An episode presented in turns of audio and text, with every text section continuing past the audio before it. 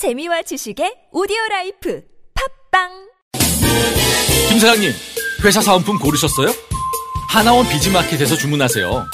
박 대리님, 오피스 용품 필요하시죠? 하나원 비즈마켓에서 주문하세요. 사은품과 오피스 용품을 하나로 저 지진이와 함께 하나만 기억하세요. 하나원 비즈마켓 지금 검색하세요. 나 이번에 남도 여행 떠나려고. 남도 여행? 응, 남도 관광이랑 레저도 즐기고, 게다가 남도의 맛. 생각만 해도 너무 신나. 오, 그래? 그럼 남도 패스는 챙겼지? 남도 패스? 충전식 카드 한 장으로 KTX, 렌터카, 숙박, 음식, 레저, 관광 모두가 할인이 되는 카드야. 그 한 장으로 그게 다 된다고? 70개 브랜드 260만 매장 전국 어디서나 할인받는 카드라고. 남도 패스! 남도 패스 한 장 들고 남도 여행 떠나세요. Thank you.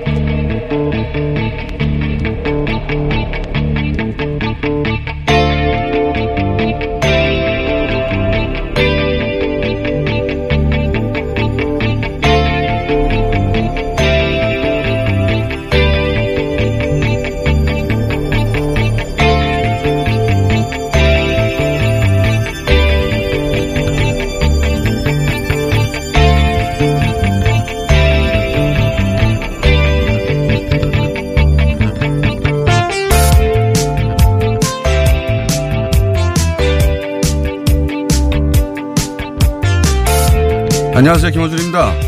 기자에게는 의심할 의무가 있습니다.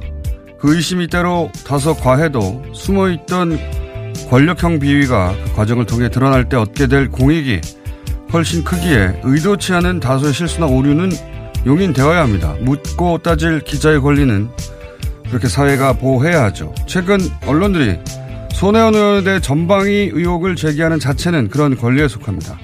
다만 여기는 전제가 있죠. 사사롭지 않을 것.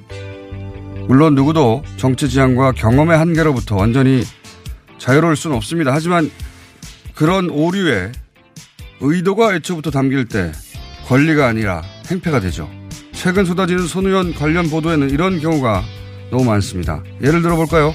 그저께 손 의원 목포 기자회견을 다룬 연합에 손 의원 목포 폐공장서 1시간 반 격정 토로 발끈의 연속. 제아의 기사는 이렇게 시작합니다. 흙바닥, 축축한 골판지, 포대 등을 그대로 두고 건물이 얼마나 누추한지 부각했다.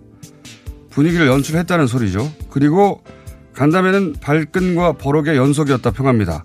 이런 단어 선택도 선입견을 갖게 하는 의도의 결과입니다만 기자 자신이 그렇게 느꼈다니까 거기까진 기자의 자유인데 그런데 기자회견을 한 바로 그 단일한 공간이 11채로 계산된 거란 사실을 기사에 담지 않은 것은 사건 본질의 중요한 일부를 외면한 겁니다. 11채니 20채 지하는 수채들이 실제로는 오래된 건물이나 단일 외벽, 이어진 단일 공간이어도 집원이 여러 개 걸쳐 있는데 그걸 다 한 채씩 셈해서 그렇게 과장된 거라는 사실은 이 사건의 본질을 이해하는 데 중요한 대목인데 기사에 없습니다. 부정적인 인상 비평과 이런 본질적인 생략이 결합하면 거기서부터 행패가 되는 겁니다. 행패는 깡패나 부리는 거죠. 김어준 생각이었습니다.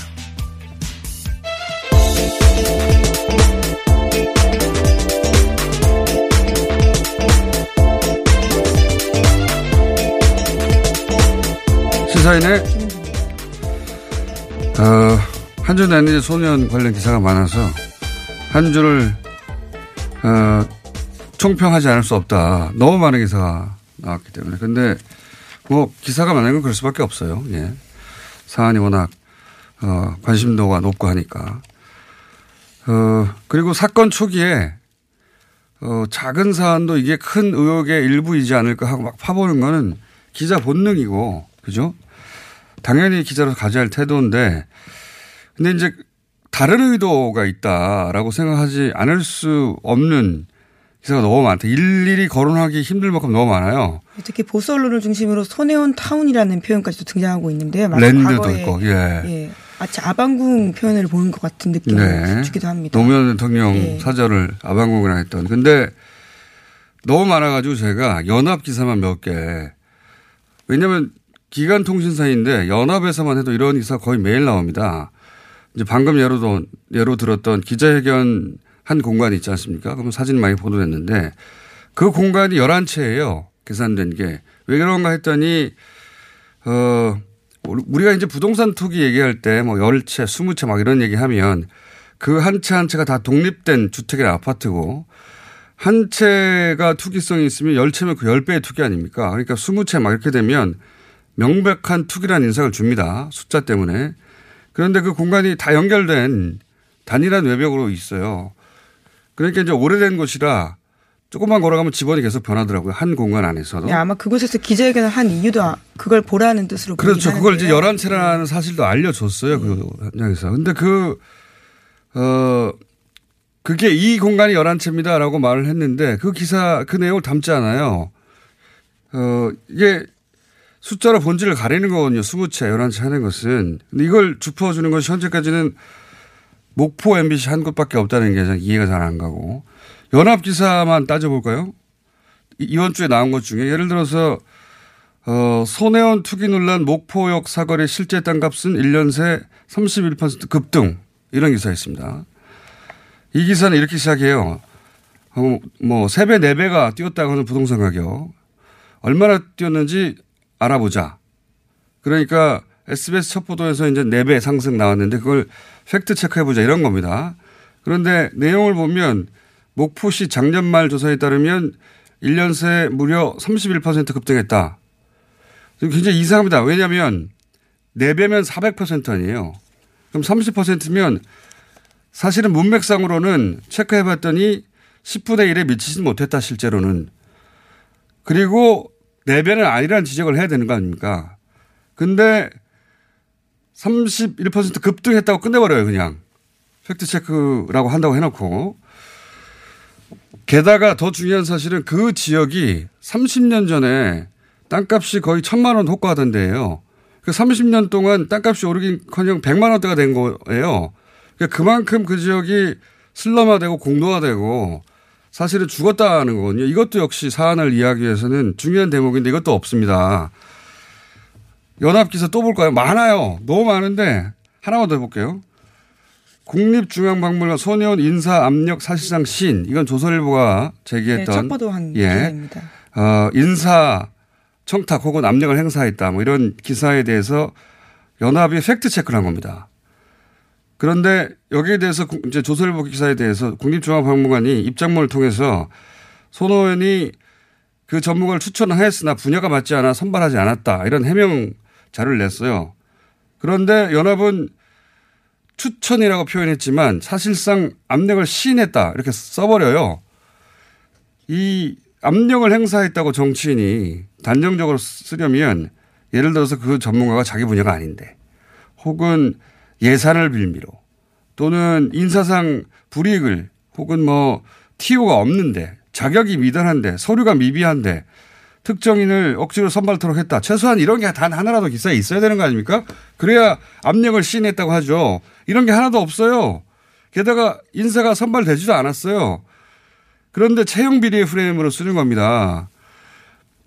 이 이해 충돌에 대한 얘기도 할 수 있고 네, 물론 공직자니까요. 관련된 부분들을 좀 더 집중해야 예. 된다는 지적도 많이 있습니다. 그리고 작은 의혹이 큰 비리 일부니까 따져볼 수도 있고 앞으로 이 사건이 어떻게 전개될지 더 두고, 두고 봐야 하는데 어, 그런데 현재까지 이 손혜원 의원 관련 기사 중에는 아 이거 행패다. 너무 의도적인 이런 기사가 너무 많다는 겁니다. 오늘 여기까지 하고 다음 주는 다음 주 논평을 다음 주말쯤에 다시 네, 하겠습니다. 그래서 언론계 내부에서도 이해충돌을 조금 더 포커스 맞췄어야 된다라는 이야기들이요. 지금부터 나오기 시작하고 있습니다. 자, 첫 번째 뉴스는 뭡니까? 네, 북미 관계 관련된 소식인데요. 김정은 북한 국무위원장이 김영철 부위원장으로부터 방미 결과를 보고받았습니다. 어제 북한 매체 일한 모습을 담은 사진이 공개됐는데요. 김 위원장이 환히 웃고 있는 모습입니다. 조선중앙통신은 김 위원장의 말을 이렇게 전하고 있는데요. 원문 그대로 인용하면 이렇습니다. 우리는 트럼프 대통령의 긍정적인 사고방식을 믿고 인내심과 선의의 감정을 가지고 기다릴 것이다. 라고 하면서요. 조미, 그러니까 북미 두 나라가 함께 도달할 목표를 향해서 한 발 한 발 함께 나아갈 것이다. 라고 말했습니다. 이제 미국 갔던 김영철 부위원장이 이제 북한에 돌아가서 보고했다. 만족스러워한다. 뭐 이런 내용입니다. 트럼프 대통령도 어, 또 트윗을 썼죠. 예. 네, 그러면서 억울한 심정을 다시 한번 이야기했는데요. 북한 문제와 관련해서 성과가 없다라는 언론 보도들을 가짜 뉴스라고 지칭했습니다. 자신의 트위터에 그렇게 썼는데요. 그러면서 2월 말로 예정된 2차 북미 정상회담에 대한 기대감을 거듭 표시했습니다. 가짜 뉴스가 맞죠. 이제 트럼프 대통령이 하는 얘기가 아니 30년 40년 동안 못했는데 내가 10여, 15개월 만에 미사일 발사도 없애버렸고 핵실험도 없애버렸고 유해도 소환받았는데 뭐 아무것도 안 냈다 그러냐. 그 내용들 실제로 그 이전에 못한 게 맞으니까 네, 그렇죠. 어, 이건 억울할 만합니다. 자 여기 대해서 관련해서 이제 강경화 장관이나 폼페오 장관 등의 발언들이 또 있네요. 예. 네, 구체적인 내용들이 점점 더 나오고 있는데요. 강경화 외교부 장관은 현재 다보스 포럼에 참석 중입니다. 스위스에서 로이터 통신과 인터뷰를 하면서 이렇게 밝혔는데요. 제2차 북미 정상회담에서 북한이 영변 핵시설 해체, 국제기구의 사찰 허용 등을 구체적인 약속을 해야 한다라는 겁니다. 그러니까 북한이 핵무기와 탄도미사일을 포기하는 등의 구체적인 이행 방식의 방안에 대해서 동의할 것으로 기대한다라고 말했습니다.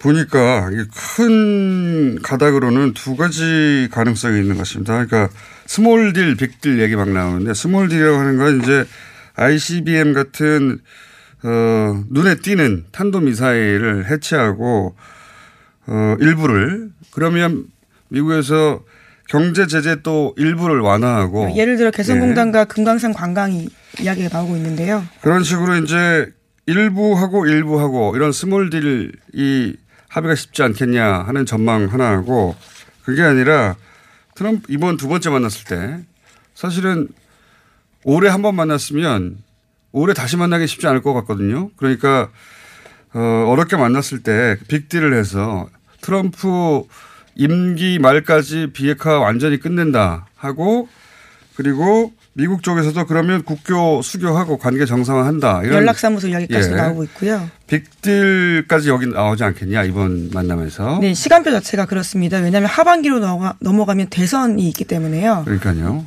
이거 미국과 관련해서요. 지난번 만나고 나서 8개월 9개월 있다가 다시 만났는데 올해 연말이나 또 그런 스케줄에 만날 수 있을까 말까 하는데 그때는 또 대선이란 말이죠. 그래서 빅딜 아예 해버리려고 하는 게 아닐까라는 얘기도 있습니다. 예, 어제 동아일보가 그러한 보도를 외교 정- 정통한 외교 소식통을 인용해서 보도했습니다. 그러니까 뭐 우리 언론에 등장하는 정통화는 믿지는 않습니다만은 하여튼 그런 이야기 두 갈래로 있다. 예. 자 다음은요. 네, 국방부가 일본 초계기의 위협 비행 당시 고도와 대조영 함과의 거리가 표시된 레이더 화면 사진을 공개했습니다. 일본 방위성이 초계기의 위협 비행을 부인하자 곧바로 증거를 제시한 건데요.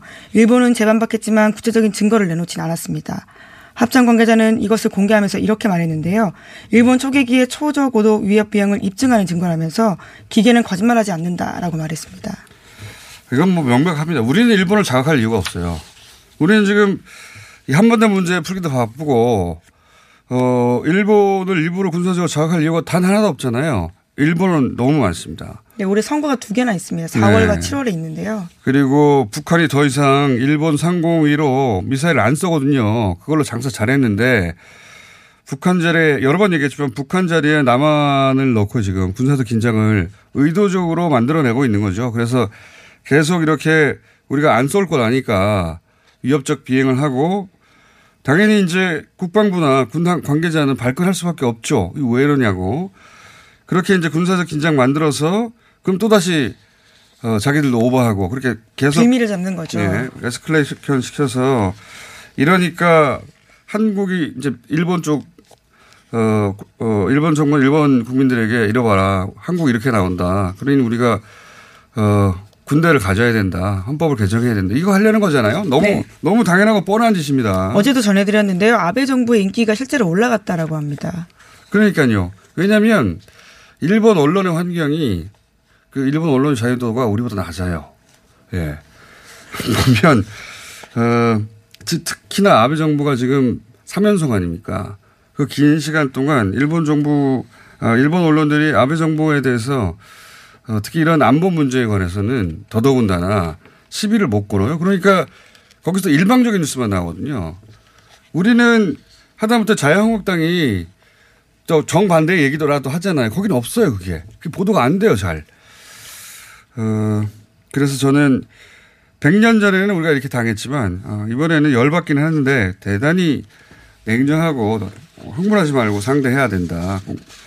되치게 해야 된다고 봅니다. 네. 자, 요 사안은 저희가 어, 이번 주는 어렵겠고 다음 주에 전문가들 모시고 자세히 다뤄보겠습니다. 자, 하나 정도 더할 네. 시간이 그러면 이 소식 전해드리겠는데요. 청와대가 어제 조혜주 중앙선관위 위원을 공식 임명했습니다. 야당은 조혜주 위원의 과거 선거 캠프 특보 경력을 문제 삼아서 반대해 왔는데요. 여당은 실무자 착오로 백서에 이름 올렸지만 활동 내역 없었다고 맞서면서 청문회가 진행되지 못했습니다. 그러자 어제 내정 발표 43일 말에 문재인 대통령이 임명장을 준 겁니다. 어, 장관급인데 이렇게 되면 장관급은 이제 청문회를 거쳐야 되는데 청문회를 거치지 못했어요. 왜냐하면은 인사청문회 자체를 야당이 열어주지 않았거든요. 인사청문회 하자 그러면 거꾸로 청와대 청문회를 요구했거든요. 이때까지. 예. 그래서 어, 정부에서는 공석을 계속 둘 수 없으니까 40일이나 지났으니까 임명한 것이고 야당은 어, 자기들을 패싱했다고. 근데 예. 민주주의를 거부하고 있는 거냐라는 식의 이야기를요. 어제 나경원 자유한국당 원내대표가 말했습니다. 야당은 뭐 정치 공세의 타이밍이긴 합니다. 네, 그래서 네. 어제부터 국회 일정 전면 거부하겠다는 선언도 하고 있고요. 자, 어, 우리 흔히 보던 장면이 다시 이어진다 는 이야기 들- 드리고 오늘 여기까지 하겠습니다. 시사인의 김은지였습니다. 감사합니다. 똥은 싸고 다닌다. 떠나라. 장사랑 닷컴 설날 이벤트. 마이 묵었다 아이가 떠나라. 장사랑 닷컴 설날 이벤트. 납득이 안 돼, 납득이. 떠나라. 장사랑 닷컴 설날 이벤트. 안녕하세요. 장사랑닷컴입니다. 민족 대명절 설날을 맞아 전 제품 최대 25% 즉시 할인 이벤트를 시작합니다. 검색창에 미궁 장사랑. 잠을 충분히 자도 피곤한 분, 운동 시작부터 힘들고 지치는 분, 일상의 활력이 필요한 분, 이런 분들을 위해 활력 충전 코어업을 추천합니다. 코어업은 활력 충전에 필요한 9가지 기능성 원료에 신개념 단백질과 아미노산을 더해 차원이 다른 활력을 선사합니다. 박지희와 제시카가 추천하는 활력 충전 코어업. 포털에 코어업을 검색해보세요. 코어업 2 플러스 1 이벤트 참여하세요. 안녕하세요. 배우 박진입니다. 추운 날씨만큼 난방비 걱정도 많이 되시죠? 제가 난방비 아끼는 꿀팁 하나 알려드릴까요? 그건 바로 보일러를 열효율 높은 친환경 보일러로 바꾸는 거예요. 열효율 높은 친환경 보일러는 연간 13만원 정도 난방비를 절약해주고, 거기다 미세먼지와 온실가스 배출을 10분의 1로 확 줄일 수 있다니. 아참, 교체하면 10만원 할인, 12개월 무이자 할부. 아시죠? 자세한 내용은 120 다산 콜센터로 문의하세요. 이 캠페인은 서울특별시와 함께합니다. 아, 시원하다. 오빠, 나 오빠 로션 좀. 안 돼. 저번에도 쓰고 가져갔잖아. 오빠 거 엄청 좋던데? 얼굴이 환해지는 게 남자 화장품이 왜 이렇게 좋아? 갈색병 원료, 명품 비피다가 고함량으로 들어가 있다네. 오빠 이거 바르고 얼굴 엄청 환해졌잖아. 아, 그게 다 로션 덕분이었구나. 빨리 내놔, 나 좀 쓰게. 바르는 순간 살아나는 환한 얼굴. 여자가 탐내는 남자 로션, 헤이브로 맨즈 브라운 올인원 로션. 지금 포털에 헤이브로 검색하세요.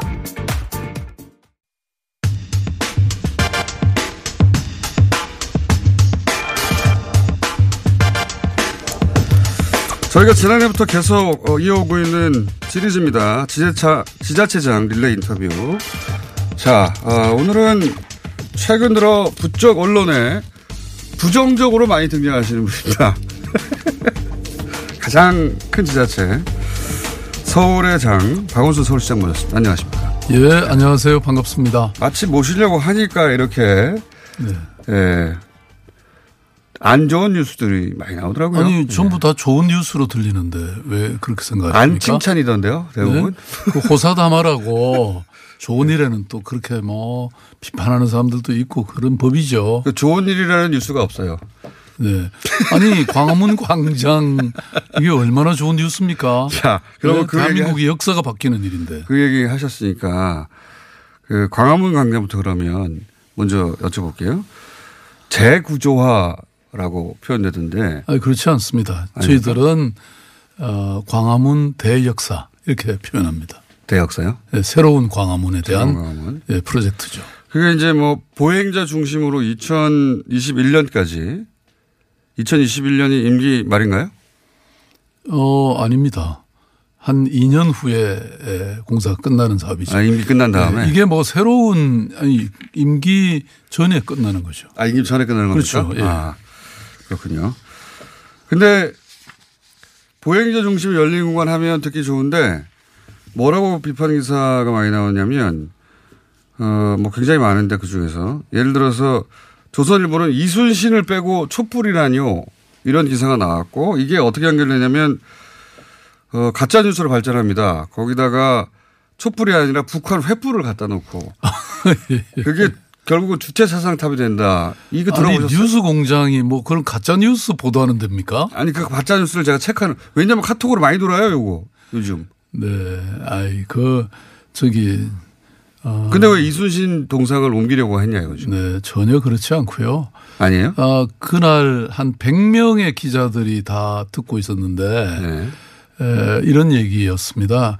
그 당선 안에는 이순신 장군의 동상이 옮기는 걸로 돼그 있어요. 옆에 있는 네. 그 서울 정부청사 앞으로 옮기는 걸로 돼 있더라고요. 계획. 네, 그런데 우리 어, 심사위원장이었던 성효상 예. 국가건축위원장은 아니 심사위원들은 옮기면 안 된다는 얘기가 많았다. 아. 그 얘기를 분명히 기자들 앞에서 했어요. 예. 그리고 내가 또 세기를 받기 위해서 예.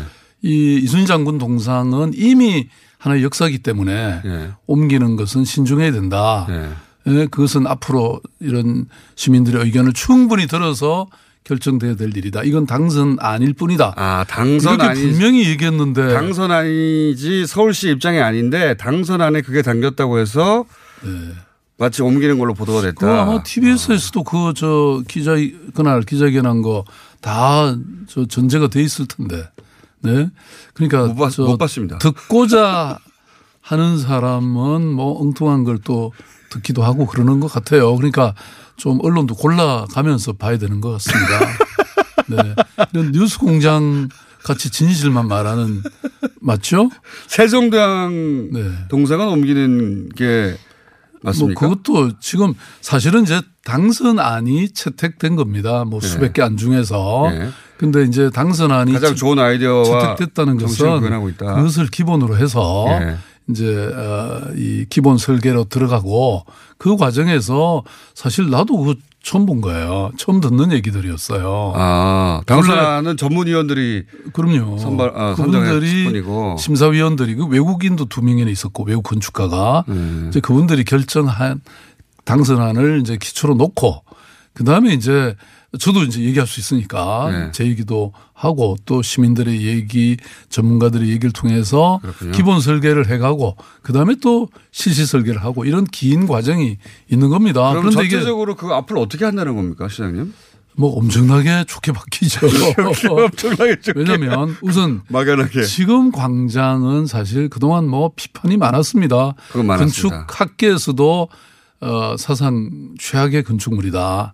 뭐 이런 세계에서 가장 큰 화단이라는 표현도 했었고. 화단이라기보다는 중앙분리대. 예, 그러니까 이제 표현하고. 광장이라고 하지만 시민들이 들어가서 사실 즐기기에는 예. 차선으로 이렇게 단절돼 있지 않습니까? 감싸, 차선이 감싸고 있죠. 그렇죠. 그래서 그걸 이제 한쪽으로 이렇게 붙여서 음. 붙이고 지금 10차선을 6차선으로 줄이고 예. 그리고 나서 이제 그 안에 에, 시민들이 즐길 수 있게 특히 이제 경복궁도 어, 지금은 정말 문제가 많죠. 본래 옛날에 조선시대 때는 예. 왕이 그 이제 이 행차를 위해서 나오면 예. 그게 이제 이런 그 이 군대가 사열도 하고 네네. 이러는 공간이 있었거든요. 지금 그게 없잖아요. 어. 그래서 그 역사성을 살리기 위해서 역사 광장을 이렇게 그래서 차를 우회시키고 아, 광화문 네. 앞과 그 광화문과 그 도로 앞을 완전 히 연결하는 겁니까? 그렇죠. 그래서 어.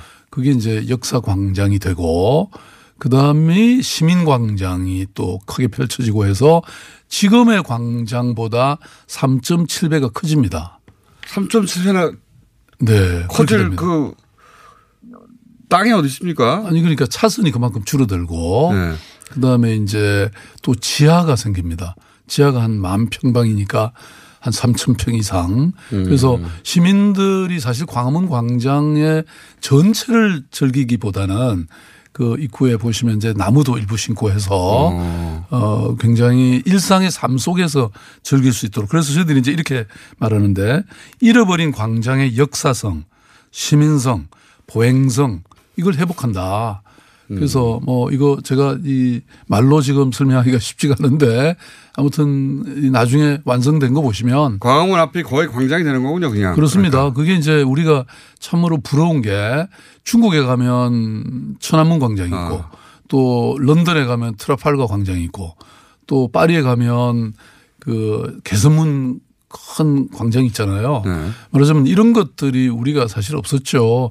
촛불 지난번 집회할 때 뭐 그거 전체로 쓰긴 했지만 사실 평소에는 차가 다 다니기 때문에 그래서 이제 이게 완성되면 아마 정말 대한민국의 국가 광장이 제대로 하나 생긴다고 보시면 됩니다. 그런데 이제 그 거기에 이제 주요한 부지를 차지하고 있는 서울 어, 정부 서울 청사 예.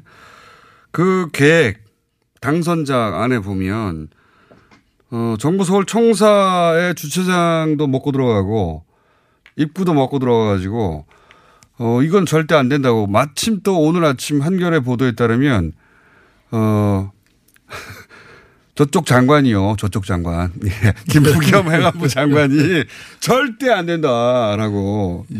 두분 사이 안 좋으세요? 뭐 세상에 절대 안 되는 일이 어디 있겠습니까? 아, 절대 안 되는 일이 어디 있겠습니까? 절대 안 된다고 했는데. 근데 이제 그 사실은 뭐 이게 정부하고 예. 특히 청와대하고 저희들이 예. 협력해서 그동안 쭉 추진해 왔던 일이고 예. 왜냐하면 광화문 대통령 광 시대 이제 광화문 대통령 시대를 함께 준비하기 위해서 기억 안 나십니까? 제가 왜 어, 문재인 대통령 후보 시절에 예. 어, 한 일주일 전에였나요? 투표 전에 저하고 이제 같이 광화문 광장에 있어서 광화문 광장, 광화문 대통령 시대를 열겠다. 이렇게 이제 기자회견도 하고 어, 그랬는데 그 이후에 그걸 계속 준비해 왔죠. 그래서 문화재청과 함께 사실 그 당선 안에 나와 있는 그 기본 어떤 설계 기본 계획은 이미 그때 사실 발표가 됐습니다. 그래서 정부하고 쭉 협력해 왔고. 근데 지금 왜 행안부에서는 그러니까 뭐 저는 아니 저 장관 얘기도 충분히 이해는 가요. 왜냐하면 이제 실제 그렇게 약간 이렇게 물고 들어가는 부분은 있습니다. 예.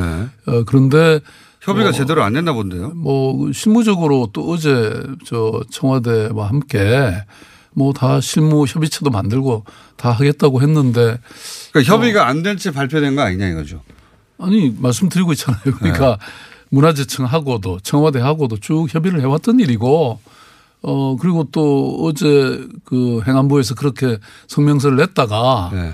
어또 잘해서 협의해서 해결해 나가겠다 이렇게 이제 또 양 기관이 만나서 이렇게 발표까지 했죠. 근데 장관님 무슨 뜻에서 그런 말씀을 하셨는지는 모르겠는데 그 합의가 있- 협의가 있기 직전에 인터뷰한 게 오늘 아침에 나온 겁니까? 뭐 그건 제가 시간 순서는 잘 모르겠는데 네. 아무튼 잘 해나가겠습니다. 두 분이 만나기가 어려워요? 네. 아니 뭐 자주 만나죠. 어, 그, 서울로 같은 경우도 왜 서울역 고가가 어, 혹시 공원이 대선 않습니까? 힘겨루기 벌써 하시는 거예요?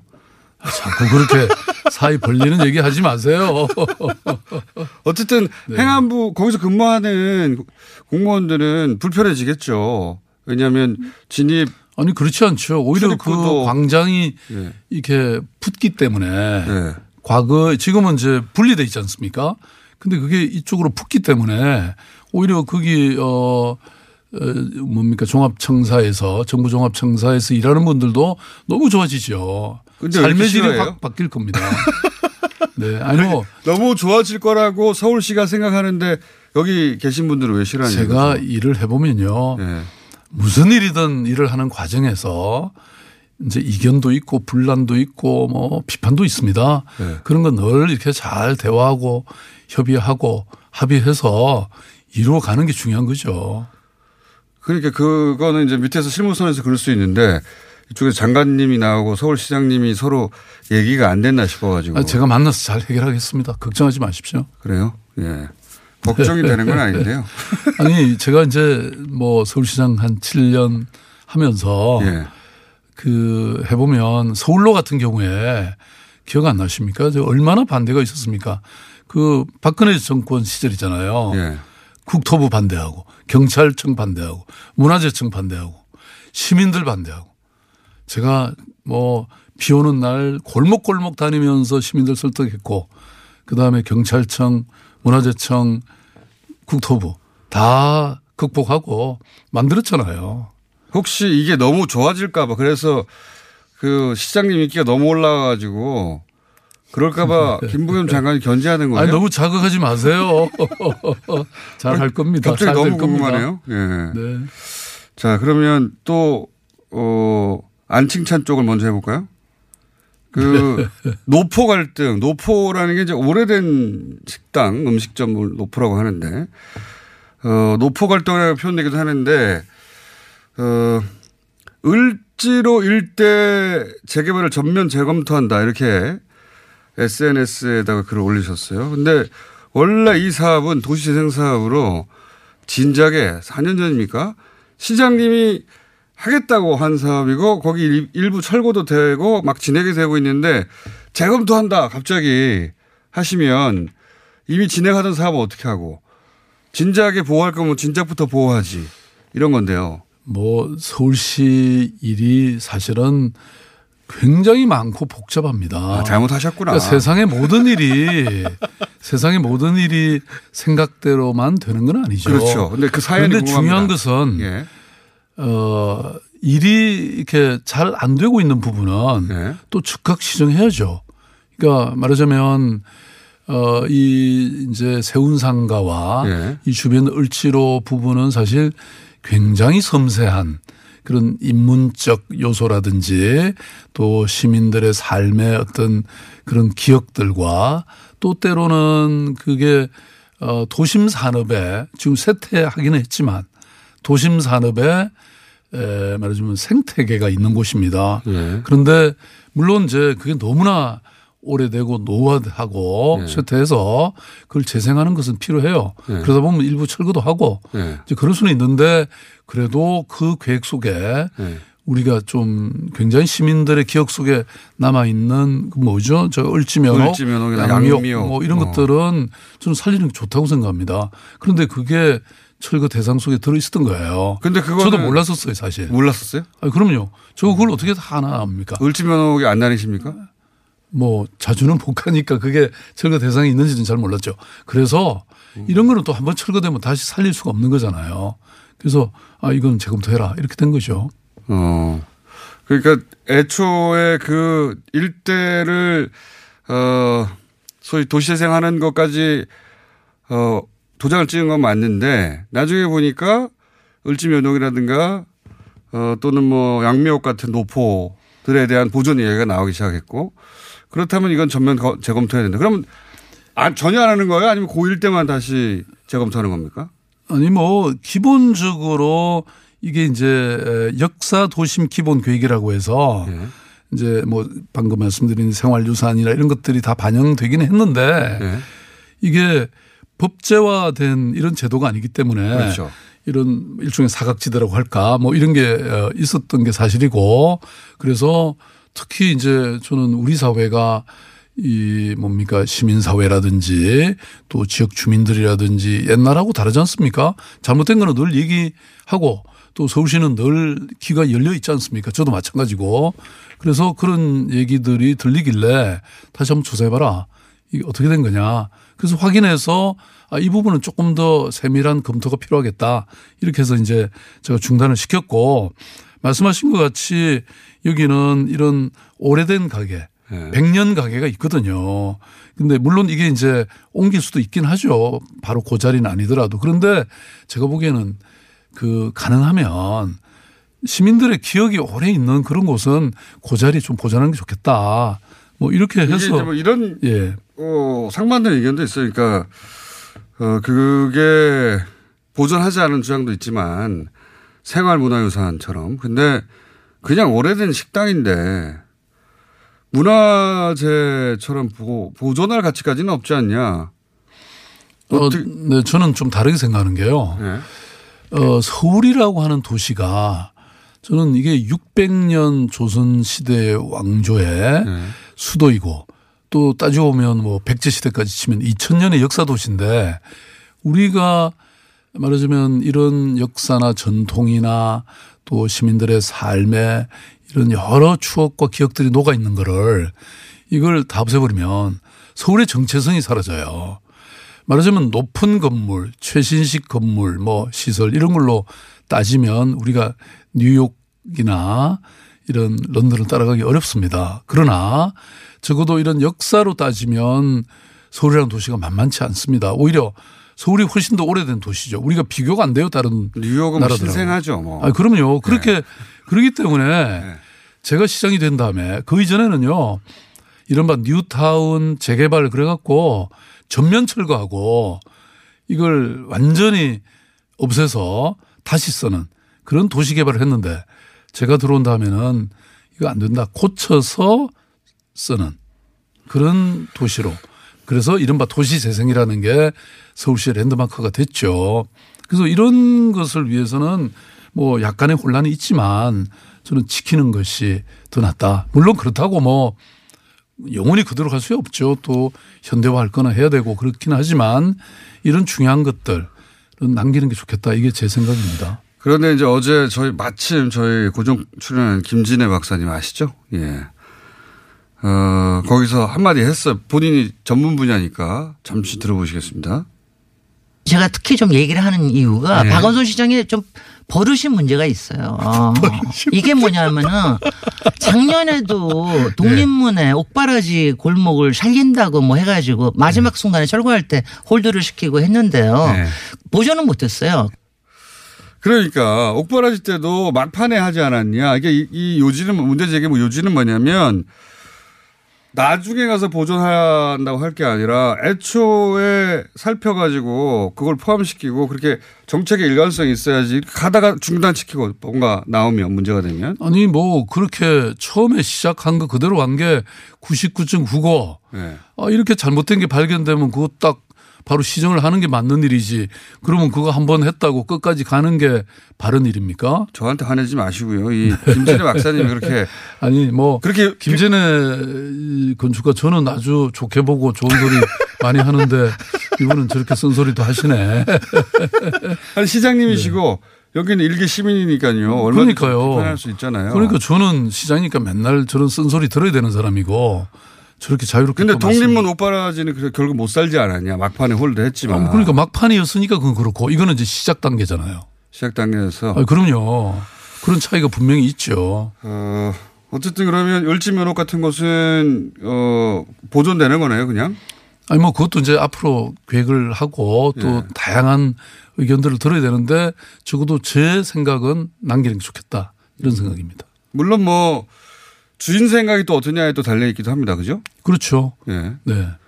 그런데 아무튼 서울이라는 곳이 이렇게 아기자기하고 좋기 때문에요. 연속으로 어 비즈니스 트래블러지라고 아주 유명한 미국의 그 여행 잡지가 있는데 회의하기 좋은 도시 세계 1위 연속 지금 5년째 1위 하고 있고요. 그다음에 이런 그 큰 컨벤션이라든지 엑스포 이런 걸로 서울이 이 인프라는 굉장히 부족함에도 불구하고 세계 3위입니다. 그러니까 회의 많이 하기로는. 그러니까 이게 뭘까? 서울이라는 도시가 왜 이렇게 세계인들한테 인기가 있을까? 저는 뭐 아주 화려하고 현대적인 것도 있지만 이런 전통적인 거 어찌 보면 좀 흐름하고 노화됐지만 또 시민들은 아니 저이 외국인들은 그런 걸 또 좋아하기도 해요. 근데 이제 또 사는 사람 입장에서는 그게 불편할 수도 있으니까 그래서 도시 재생을 하는 겁니다. 자, 어, 어, 안 칭찬 두 개 했으니까 칭찬 그러면 한 가지만.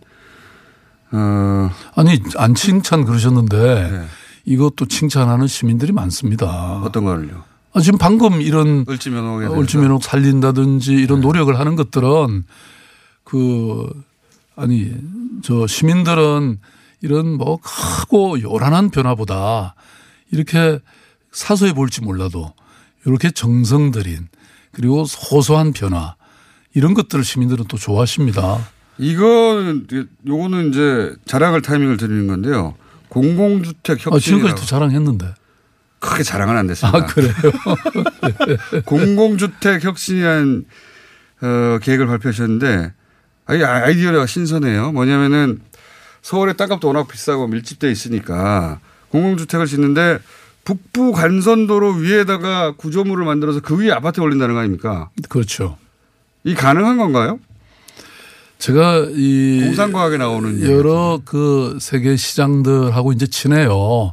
한 그래요? 7년 8년 되니까. 예. 그 중에 가장 친한 사람이 파리의 안 이달고 시장이에요. 그분도 가장 친하게 생각하세요? 아, 그럼요. 저 서울에서 행사한다 그러면 예. 이분이 일부러 왔다 가는 사람입니다. 그러- 그런데? 근데 이제 그 안 이달고 시장 방을 갔더니 예. 어 저는 막그 지저분하게 막 뭐 서류도 널려 있고 그런데 예. 깨끗한데 사진 딱 하나가 있더라고요. 예. 그걸 보여주는데 그게 바로 어 리인벤트 파리라고 하는 프로젝트의 사진 설계도였는데 예. 그게 바로 그런 겁니다. 도로 위에다가 건물을 멋있는 건축물을 딱 하나 앉히는 거예요. 파리 시장 아이디어였구나. 아, 그래서 그게 양쪽을 연결하기도 하고 그다음에 아주 그게 당시에 아주 유명한 그 건축가의 설계도였는데 예.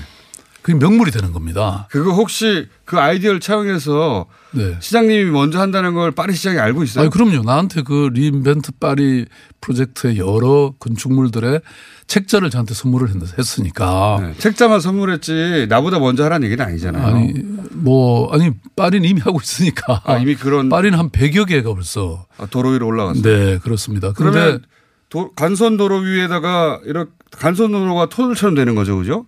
그렇죠. 도로를 지나가는 차 차가 그 입장에서는 밑을 지나가는 거죠. 그 위에다 건축물 세워 가지고 그 위에 산다는 거 아닙니까? 그렇습니다.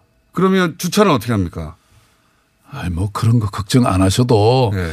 건축가들이 위대하기 때문에요. 이런 건 다 해결해 줍니다. 아이디어가 중요한 것이지. 언제까지 이게 됩니까? 어, 이거는 뭐 이게 땅이 이제 도로가 서울시 거잖아요. 네. 그러니까 땅값도 안 들어요, 사실. 그리고 기- 기가 막히게 예. 그리고 이 비용도 적게 들 뿐만 아니라 생각보다는 또 이 편리하고 그리고 그게 이제 신내 역하고 가깝기 때문에 네. 그리고 바로 밑에 도로니까 얼마나 편합니까? 도로 위에 사는 거죠. 그럼요. 그리고 어 이게 또 외국에 사실 파리뿐만 아니라 베를린 같은 데 가도요.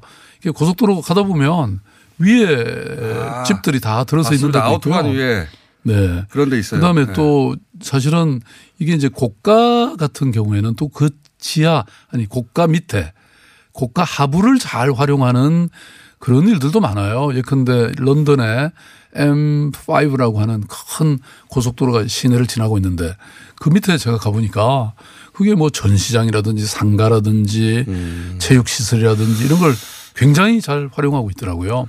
그러니까 도시는 늘 혁신이 중요합니다. 서울은 이런 혁신으로 빛나는 도시거든요.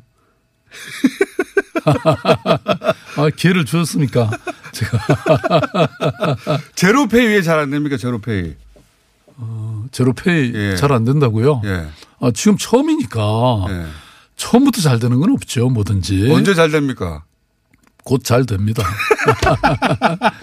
왜냐면 이 그것도 뭐 일부 언론에서 예. 막 반대를 했어요. 왜냐면 카드 회사 입장에서는 사실 큰일 났죠. 예. 그러니까 카드 회사를 대변하는 그런 언론사들은 이거 뭐 이 되겠냐 잘 안 된다 이런 얘기들 하지만 올해가 원년입니까? 그러면 제로페이 성공에? 그렇습니다. 이미 대세는 기울었어요. 왜냐? 지금 그 프랜차이즈 기업들이 다 들어왔어요. 첫째는. 그 다음에 두 아. 번째는 이 간편 결제를 이용해서 하는 건데 그 중에 안 들어오던 카카오페이가 이제 들어옵니다. 아하. 아. 세 번째는 지금 본래는 이제 김경수 우리 경남지사 또 오거돈 부산시장 이렇게 서울시하고 세 군데만 했는데 얼마 전에 시도지사 회의에서 전국의 시도가 다 같이 하기로 이렇게 결의를 했고요. 그 다음에 이제 그동안 이제 불편한 것으로 여겨졌던 것 중에 하나가 이 신용 기능입니다. 말하자면 카드는 자기 통장에 돈이 없어도 긁을 수 있잖아요. 그런데 이건 안 됐거든요. 근데 이것도 지금 아, 이번에 신용카드 얘기를 예. K뱅크에서는 어. 신용도 주기로 이렇게 결정되는 바람에 이게 많은 것들이 해결되기 시작했고요. 또 우리 공공이 쓰는 돈이 많거든요, 사실. 그것도 지금 이 제로페이를 통해서 하기로. 자, 시간이 없기 때문에 이번. 정치, 정치 짧게 짧게 단답형으로 손혜원 의원 투기입니까 아닙니까 단답형으로 답해 주세요. 뭐 제가 그 얘기 했다가 아무튼 그랬는데 아니 저는 뭐 그렇게 투기할 목적으로 했다고는 사실 생각지 않았는데요. 근데 문제는 그 목포 원도심 그게 처음 제가 발견한 보물입니다. 아니 그 서울시장 되기 전에 또 자기 자랑으로 아니 희망 쟁수할 때 연결하시는 제가 가보니까 진짜 대한민국에 그렇게 온전하게 그 일제 시대의 그런 많은 유산들이 남아 있는 게 어, 없었어요. 그래서 알겠습니다. 예. 네. 그 잘, 그거 잘 살려야 됩니다. 네, 자랑은 홈페이지에서 하시고요. 그러니까 단답형으로 가야 되기 때문에 어, 김정은 위원장 서울 언제 옵니까? 어, 그건 뭐 제가 알 수는 없는 노릇이죠. 그런데 어, 오면 비밀 맛집을 데려간다고 하셨잖아요. 어디 보니까 인터뷰. 예, 그런 얘기 했죠. 그 맛집의 민- 메뉴가 뭡니까? 아, 그거 저 이거 북한에서 다 듣고 있을 텐데 그러면 재미가 없죠. 미리 알려드리면. 본, 그 시장님 단골집이에요? 어, 저는 어느 한 집만 가기는 좀 어렵습니다. 네. 근데 많이 가다 보면 좀 정이 가는 집이 있죠. 아, 그 집 중에 하나입니까? 네. 제가 시장님하고 식사를 한, 한 두세 번 해봤는데 맛있는 집은 안 가시던데요, 그렇게. 아니, 근데 골고루 가야죠, 골고루. 자, 황교안 전 총리, 홍준표 전 대표, 오세훈 전 시장 중에 누가 상대 대선 후보로 가장 상대하기 편합니까? 다 편합니다. 아니, 근데 그 뭐, 뭐, 무슨 후보라고요? 아니, 잠재적인 대선 후보로 거론되고. 아이고, 그런 얘기 하면 신문에 또 크게 납니다. 시장님 대선 네. 안 나가실 거예요, 이번에? 네. 서울시장 오직 열심히 해야죠. 그러니까 이제 많이 남았지 않습니까? 3년 남았, 3년 후에 대선 후보 안 나가시나요? 서울시 열심히 한다니까요. 왜 자꾸 엉뚱한 질문을 하십니까? 나가시는구나. 안 나가시면 안 나간다고 말씀하시겠죠. 나가시니까 서울시장 열심히 한다는 얘기 하시는 거 아니에요? 아니, 그게 아니라 서울시 지금 시장인데 그러면 서울시 열심히 해야지. 그러니까요. 뭐 예. 자꾸 딴 생각하면 안 되죠. 어, 어쨌든 세 분 다 편해요? 뭐, 그, 자꾸 그런 말씀 하시지 마십시오. 가장 어려운 네. 경선 상대는 그동안 문재인 후보였죠. 그 트라우마로부터는 벗어나셨어요, 이제? 아니, 나중에 술 먹으면서 한 잔 하면서 할 일과 이 그래도 여기 저 만약 셋 중 한 사람만 고르라면 누구가 됐으면 좋겠습니까? 그런 말씀하시면 신문에 크게 난다니까요. 신문에 또. 크게 나셔야죠, 이런 일로. 네. 나의 상대는 저 사람이야. 황교안 전 총리가 그, 그나마 편합니까? 그, 저, 서울시장이 열심히 한다는 말씀, 네, 오늘은 그 말씀만 하겠습니다. 또 모시겠습니다. 박원순 서울시장이었습니다.